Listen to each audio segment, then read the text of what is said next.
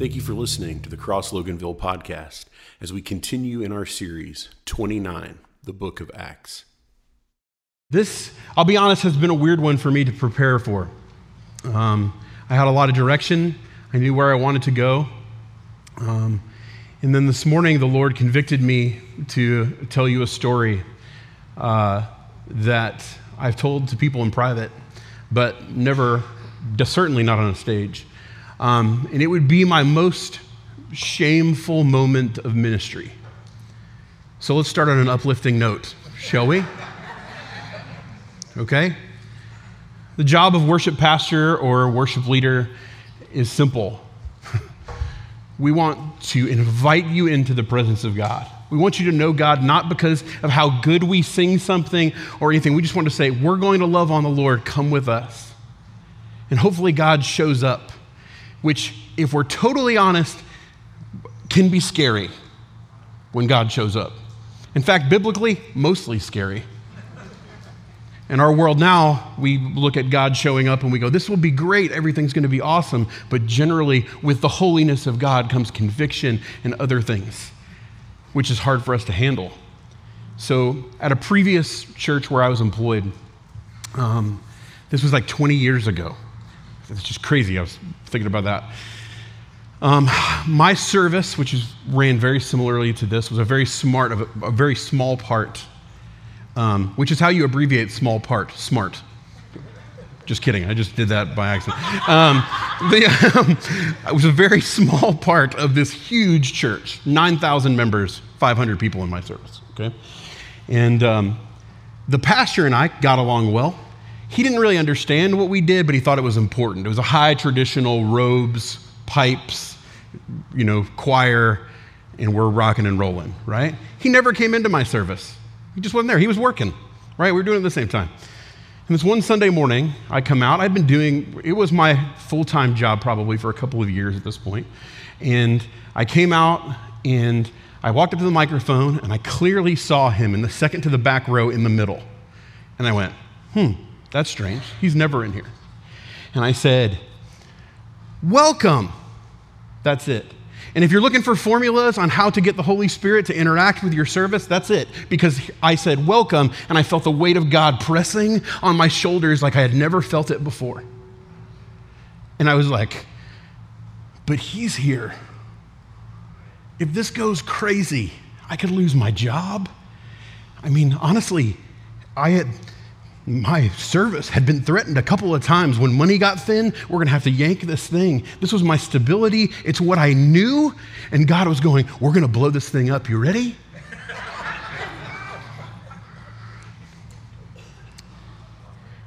and I shook it off. Out of fear, out of keeping that status quo, out of saying, like, if, you know, it'll be fine. It'll be fine and then saying in guilt and just thought, what would have happened if you would have just let it roll and said, God, you're in control. You got it. And so I come out of that service, and what was amazing is I had all these people come up to me and goes, What the heck just happened? That was the most amazing service. All this stuff. You know who everyone participated in it except for me. I excommunicated my, communicated myself out of it. God, at that moment, decided, I'm not going to force you. It's your choice whether you step into this or not. It's hard. It struck me with a lot of guilt in those moments of like, what would I have done? Like, clearly I'm unqualified. You should strike me dead. I don't know. I'll go be a, do some other job, right? And the Lord is tender and says, That's not what we're doing here. I remember calling a good friend of mine and talking it through with him, and he's like, Did you ask for forgiveness? I said, Yeah. And he's like, And you haven't been struck dead? As far as I know.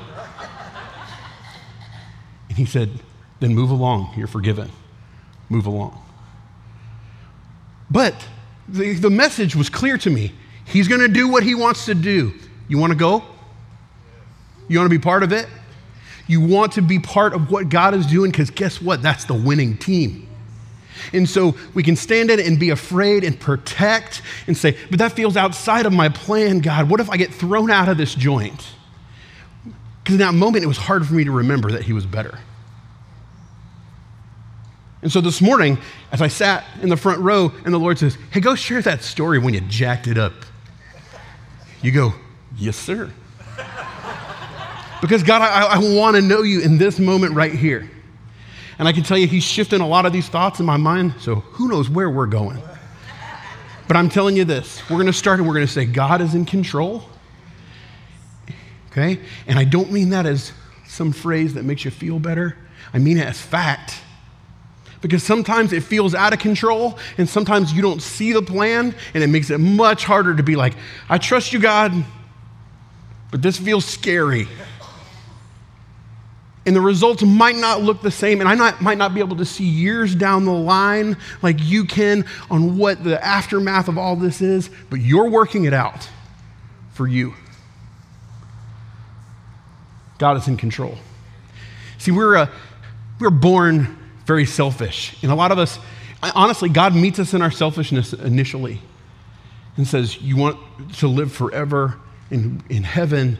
And that, yeah, I want to, right? But it's hard because it's not about us, it's His story. He's telling it, He's writing it, He's allowing us to be part of it. And so, inside of our selfishness, we read something like Romans 8 28 and say, we know that God causes all things to work together for the good of those who love him. And we say, Well, I love him, so he's working out everything for my good. And we just stop reading right there because it gets more complicated after that. So it's easy to say, God, just make everything great. Because after that, for those who love him, it says, to those who are called according to his purpose. So while he's getting things done and you're participating, he's going to uh, help you accomplish those things, make those things work out not necessarily have you buy the giant house that you want to buy. It's easy for us to get wrapped up in our own thoughts because we live there so often. This is why in Proverbs it says, The fear of the Lord is the beginning of wisdom, and the knowledge of the Holy One is understanding. Because if you don't see this life in the perspective of God is in control, He is sovereign, and in all His majesty and might, He will do as He pleases, you're missing it and you're seeing it way too small. If you want to live a life of, of purpose, in a life that matters, and a life that has impact impacted the kingdom, understand that God is in control. And even when you don't get it, He's still in control. And allow Him, in your response to Him, this feels like the wrap. This is the beginning. Allow you, as you respond to the affection of Jesus, not just to put disciplines in your life to not sin anymore, and that is important, but allow Him to transform how you see the world so that as deep struggles come to your life, you can say, I don't even get it. But my understanding, God, is that you're in control. So I'm going to follow you.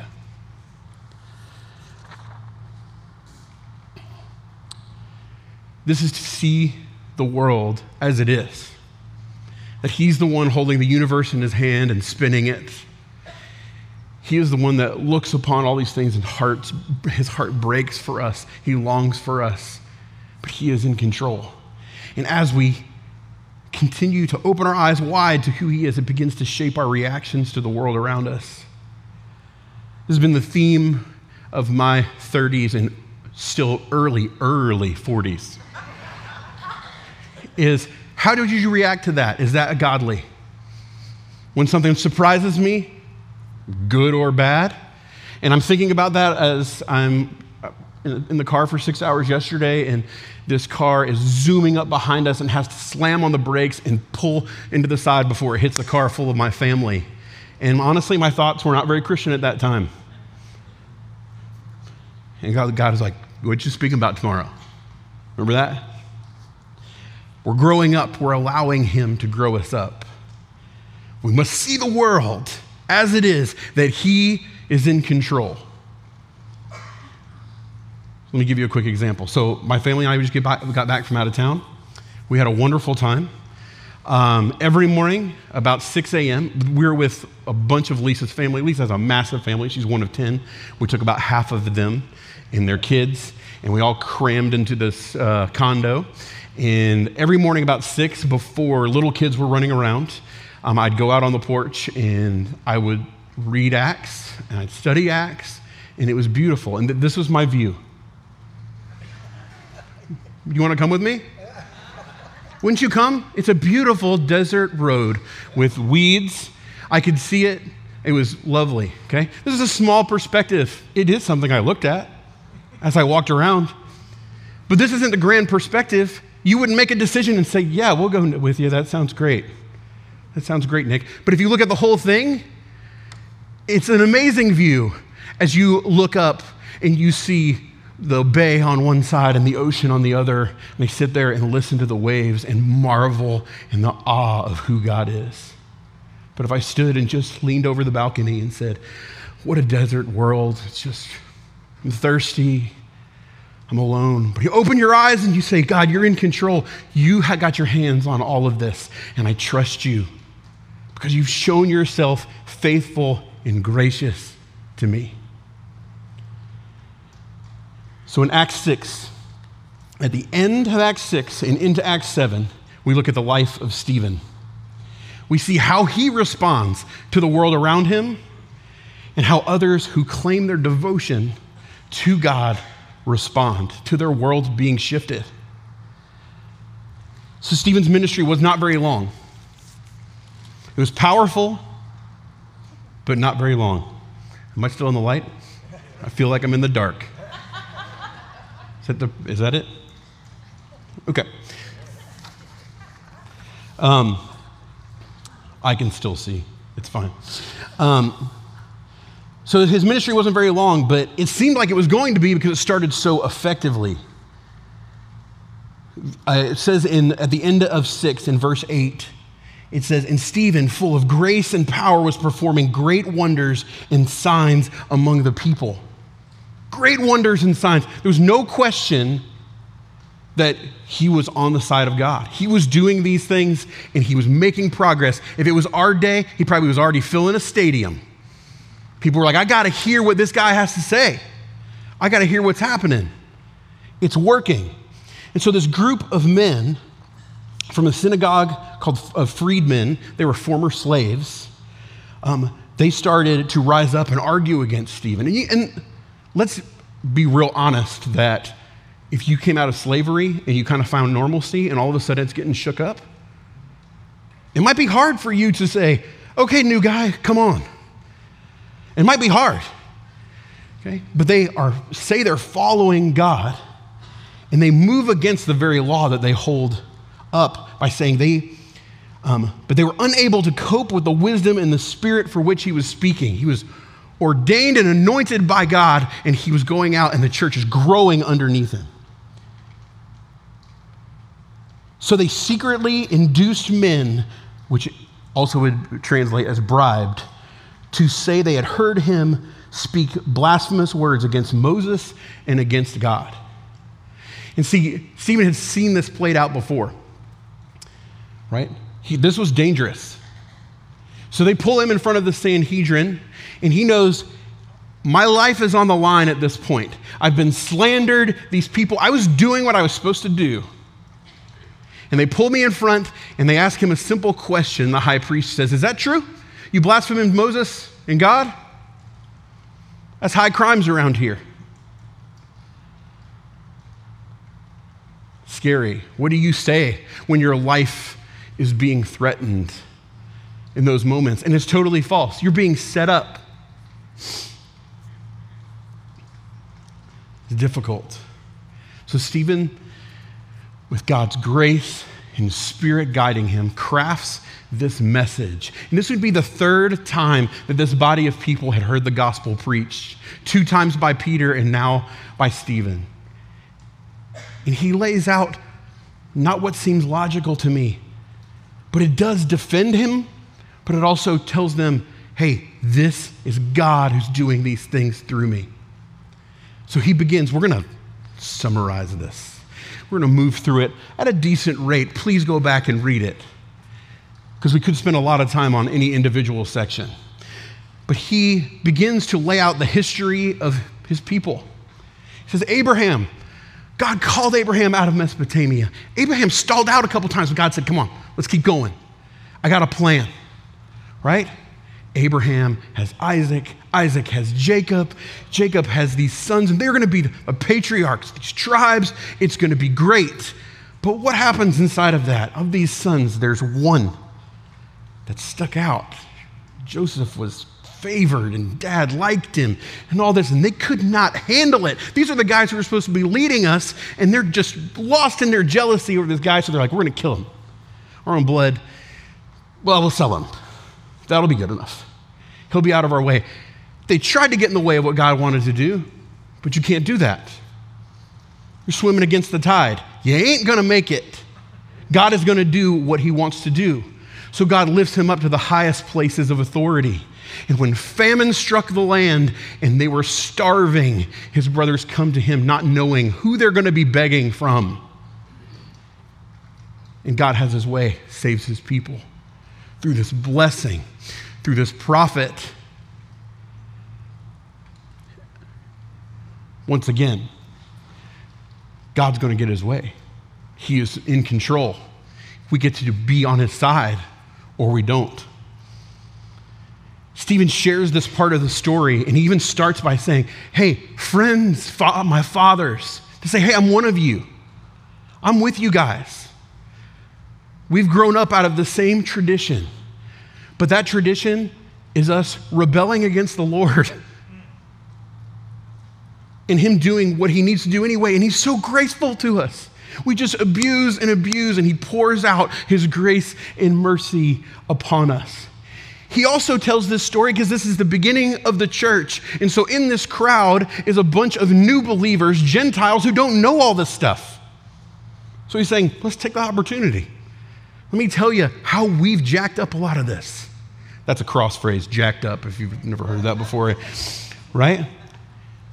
Our effort to move God away from his purpose will fail. He is in control, he drives the message home.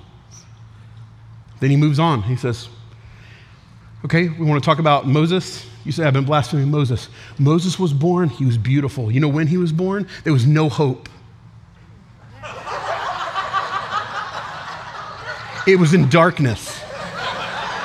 It was a time of great darkness. And then there was light. Okay. Good. Good. Thank you. This one needs some comic relief, so I appreciate it. Um, right? Joseph was gone. The new king didn't remember all the good things that he had done for him. And so he put the hammer down on their people and said, We're going to kill all these kids because they're out of control. There's too many of them, all this stuff. And in the midst of that, they have no control. Moses is born. Stephen calls him beautiful.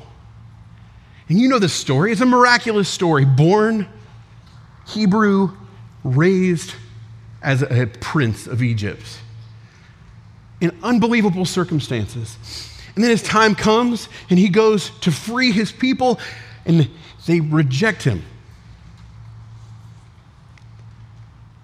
Move along, and finally they follow him, and honestly, the circumstances are crazy, as you know, with plagues and all these other things. They follow him. They see the most miraculous things they've ever seen walking through oceans, all of these plagues. They're getting fed every day and provided for, and they complain about it. God's grace poured out over and over and over again, like, ah, God, let's just go back and be slaves. Even to the point of making false gods. As Moses brings down the law, they're polishing up the golden calf. Because once again, the story hadn't changed that much. Still, we're so focused on our own lives and saying, This is about my comfort. I couldn't see the grand scheme and even everything provided for, and I still want to fight against it. So he continues to lay out this history. I wouldn't blaspheme Moses. Moses was a great gift of God. Why would I do that? He doesn't say that, but he says it without saying it. It's implied. This was an amazing gift. I wouldn't do that. Then he begins to talk about the tabernacle. This is where he starts leaning in on them a little bit. He says, Our fathers had the tabernacle of testimony in the wilderness, which God Himself instructed them to build.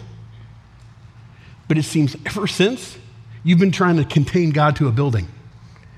Everywhere you go, you're trying to go, oh, yeah, this is the part of my life that you're in. So David was blessed. Um, God favored him. He said, Hey, let me build you, let me build you a tabernacle. He didn't get to it, but Solomon did. And now you treasure this place so much more than you treasure God. And I love this place. I think there's some great things about it. But God dwells in you, each one of you. You are his temple. And see, culturally, they were viewing the temple and they were saying, I'll go in there, I'll get my sins forgiven, I'll do this. And that is the effect, the extent on my life. I will go do this other thing. God was compartmentalized to this one day, this one building, but had nothing to do. He would not be confined to a building. He says to them, Do not, do not forget the words of the prophet. And anytime they say the prophet, they're speaking of Isaiah Heaven is my throne room. I rest my feet on earth. So, what kind of house will you build me, says God, where I can get away and relax? It's already built. I built it. God is in control. He is the one saying, Come on, come with me. You want to have purpose. You want to understand, have real meaning to your life. You don't want to get to the end and be like, What did I waste all this on? Live for the sake of the kingdom.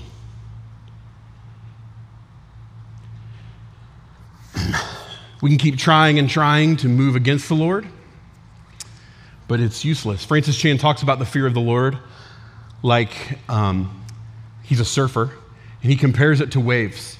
And he talks, tells a story about surfing waves he shouldn't have been surfing, basically because of peer pressure with some guys who are much more advanced than him, and him getting pummeled over and sucked out, and all he could do was just say, I hope my head goes above water at some point. Because I had no idea which way is up or whatever. The fear of the Lord is important. It's not that we walk around cowering, but we understand that control. I was thinking about Stephen as he stands there in fear of his life, knowing his life is on the line. I thought about my life's not on the line, but I'm preparing a message for you. And generally, when I like when I prepare a message, I think, how do you end it? What do you leave them with? Something to like. They leave and they say, I want to think about that some more, or I want to read about that a little bit more, or, you know, I'm inspired as I go to lunch, or whatever it is, okay? And then I also was thinking, well, this is also a trial. So I started thinking through like movies, like trial movies, and like the great last speech, like My Cousin Vinny, right? And it's like the rear differential positive traction something whatever she said. I don't know about cars. And and then they win the case right? Or a few good men and he says uh, you know I, you, I want the truth. You can't handle the truth. I want the truth. Right? It's this moment. And so you think he's going to set him up. And he's going to say see? Innocent. That's not what he does. This is how he ends his message Verse 51 You men who are stiff necked and uncircumcised in heart and ears are always resisting the Holy Spirit. You are doing just as your fathers did. Notice in the beginning, he said, Our fathers, and now he says, Your fathers. Which one, of the pro- which one of the prophets did your fathers not persecute? They killed those who were previously announced the coming of the righteous one, whose betrayers and murderers you have now become, you who received the law as ordained by angels and yet did not keep it. Probably didn't persuade the jury. But he spoke truth in this time of great importance because he understood that God was doing something in and all around him, and all he could do was speak the truth that was laid out in front of him. You say you love the law. That's why I'm standing here because I spoke bad about Moses. You don't even keep it. You're murdering me right now. You murdered the one you've been waiting for.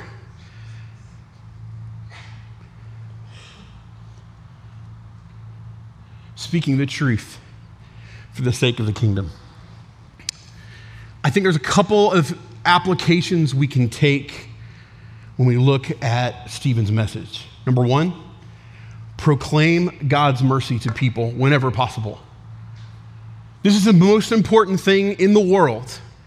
and we have so much going on, we can forget about that. that the most important thing that people can know is that the Lord loves you and He wants you to be in eternity with Him. And He paid all the price, made all the way to do it. And for some reason, that makes us nervous. And just like the prompting I had as I stood at the front of the stage um, 10 years ago, and I said, oh, I'm not gonna, God's not going to force you, but you want to be part of what He's doing? Be obedient to that prompting that is pushing you forward to say, This could cost me. This could cost me some reputation. It could make me feel foolish, maybe, but it also could save a life. It could change a family. It is the most important thing. And so, in this time, even though they'd heard it two other times, this is the third time they've heard it, and it's going to cost him everything, he said, Know this you killed the one who came here to save you. You're doing the same thing you've done over and over again. But God is gracious. The story shows it, He lays it out over and over again. He is a gracious, gracious God and a patient one. I'm going to read you this quote from A.W. Tozer. The, the reason God has not yet sent judgment upon this earth is not to give the inhabitants the, I'm sorry, hmm, is to give the inhabitants the time and opportunity to repent of their sins. It is an awesome, terrifying act. Deal with your sin now, or your sin will deal with you later. So, the smallest of analogies I can make. There, before there was a guy who went to this church for a while.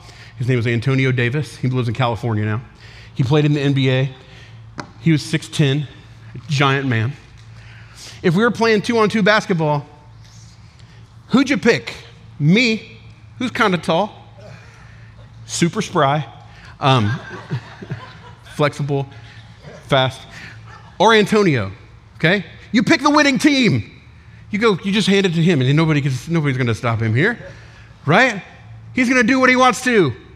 You pick the winning team, proclaim the gospel, give people an opportunity. A lot of people around here have heard it's okay if they hear again. It's okay if you feel foolish. It matters more than that. And if it costs you something, as I probably believed incorrectly it might for me in the beginning, that's okay. The cost is far more greater on the other side. The other thing I want to take from his message is don't use grace as an excuse to sin. These, the history of the people that he's speaking to was an enormous amount of grace poured out to them and an enormous amount of abuse as a, a, abuse as a response. And this is not new, it's written all over the Bible. We do it now. Paul would say, I don't, why should I go on sinning so that grace can abound? Of course not, right? But also in Jude, it says, For certain persons have crept in unnoticed, those who were long beforehand marked out for this condemnation, ungodly persons who turn the grace of our God into a licentiousness and de- deny our only master and Lord Jesus Christ. They took that grace and said, Oh, this is our license to do whatever we want. And we all have that tendency because of our selfishness and we wanting to do things and we believe we know better.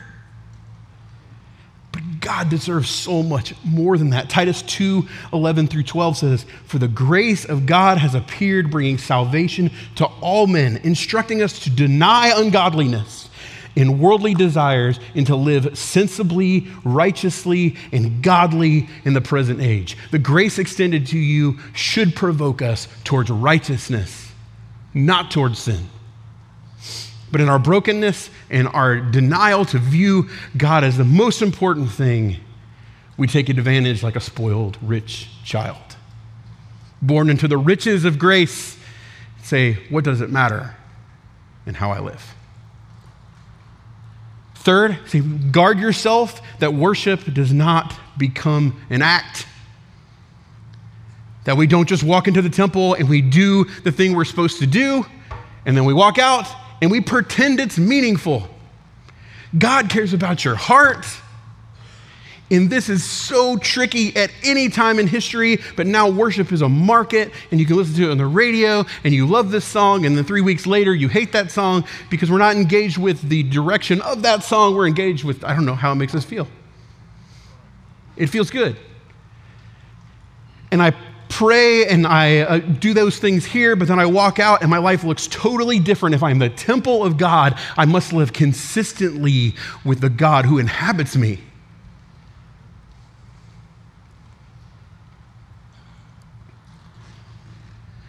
Would have been way too long for me to talk about that the whole time, but we'll move along. Imitate Stephen. Stephen, in, this, in these moments, had had to be afraid. You think back to these prayers for boldness and, and, things like that in the early days of the church, had to be afraid. He had seen this play out, he was being set up. But he could not fear the consequences of what these men would do to him over the plan of who God called him to be. He could not lie, he could not be somebody else. He had to be truthful to who the Lord was calling him to be in that moment. He was going to honor God with even the last moments of his life. And I think why I shared that story in the very beginning is it was compromise for me. It hurt me but I needed God to hurt me a little bit for me to understand. Say, if you're going to stand up there for decades, or if I take your life tomorrow, I need you to understand that this is the most important.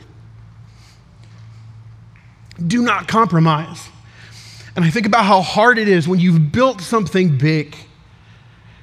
These pastors who build these churches, and now there's 10,000 people there, and you feel conviction to preach something that might clear the room. Do you compromise? How difficult is it to just say, well, I won't say anything against that, but I'm going to walk around it? Becomes this disobedience that's just trying to maintain. But we do it, we do it for the sake of our family, we, or the sake of the plans that we have. It can become a problem if we don't keep Him in our sights he is the most important. So after Stephen delivers this final conclusion to his message, they're very angry. He looks to heaven. He proclaims that he sees Jesus at the right hand of the Father. And it says in 58, it says, When they had driven him out of the city, they began stoning him. And the witnesses laid aside their robes at the feet of a young man named Saul. They went on stoning Stephen as he called on the Lord, and he said, Lord Jesus, receive my spirit. Then, falling on his knees, he cried out with a loud voice, Lord, do not hold this sin against him. Having said this, he fell asleep.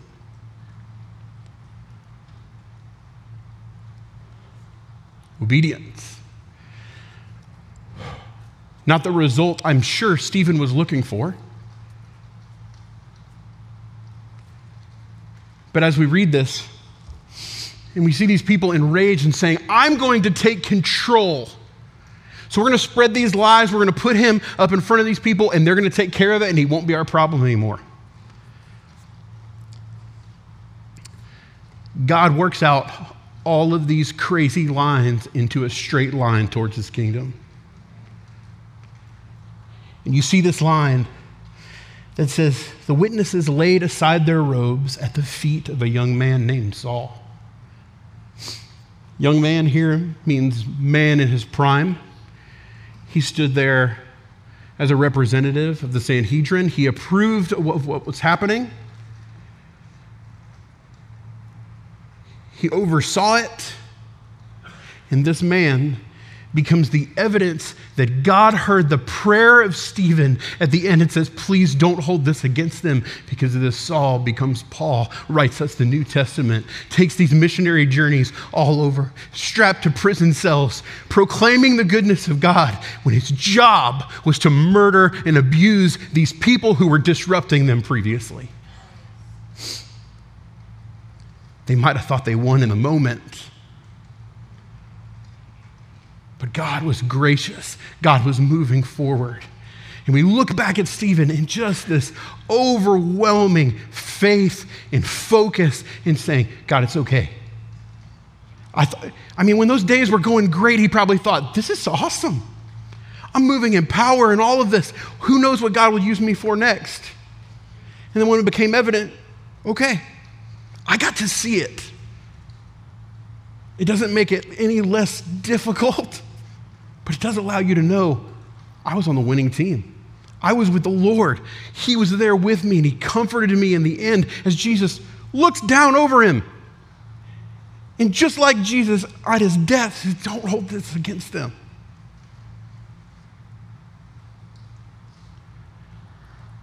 So, how does this provoke you today? In what places right now in your life do you feel like God is absent? Maybe you have a relationship struggle between your spouse or your whoever, your boss. Maybe you have a health struggle and you feel like God is absent. My prayer today is that each one of us, in this time after where we're going to pray, we can take communion, is we'd say, God, would you show me what you're doing in this moment? Just make me in tune with you, or if I can't understand it, that's okay, but give me some comfort in there because I, I do want to understand that you're in control. Because this feels out of control. But God, I do believe that you are good and gracious. You've shown us over and over and over again. And most of you sit here because of the grace of God. And you come in here and you're like, I need to come in and honor the Lord because I shouldn't be here. There was plenty of mistakes where God said, Come on. Come on. Let's go. Come on. You know better. Come on. Fall deeply in love with the Lord today. Allow Him to speak to you. Allow your eyesight to be opened to His control. Because He does love you. He wants the best for you. He wants to grow you up. He wants to transform you. My prayer is that you dive into this scripture at some point here soon and consider the boldness of Stephen to surrender to the control of the Lord the sovereignty of God.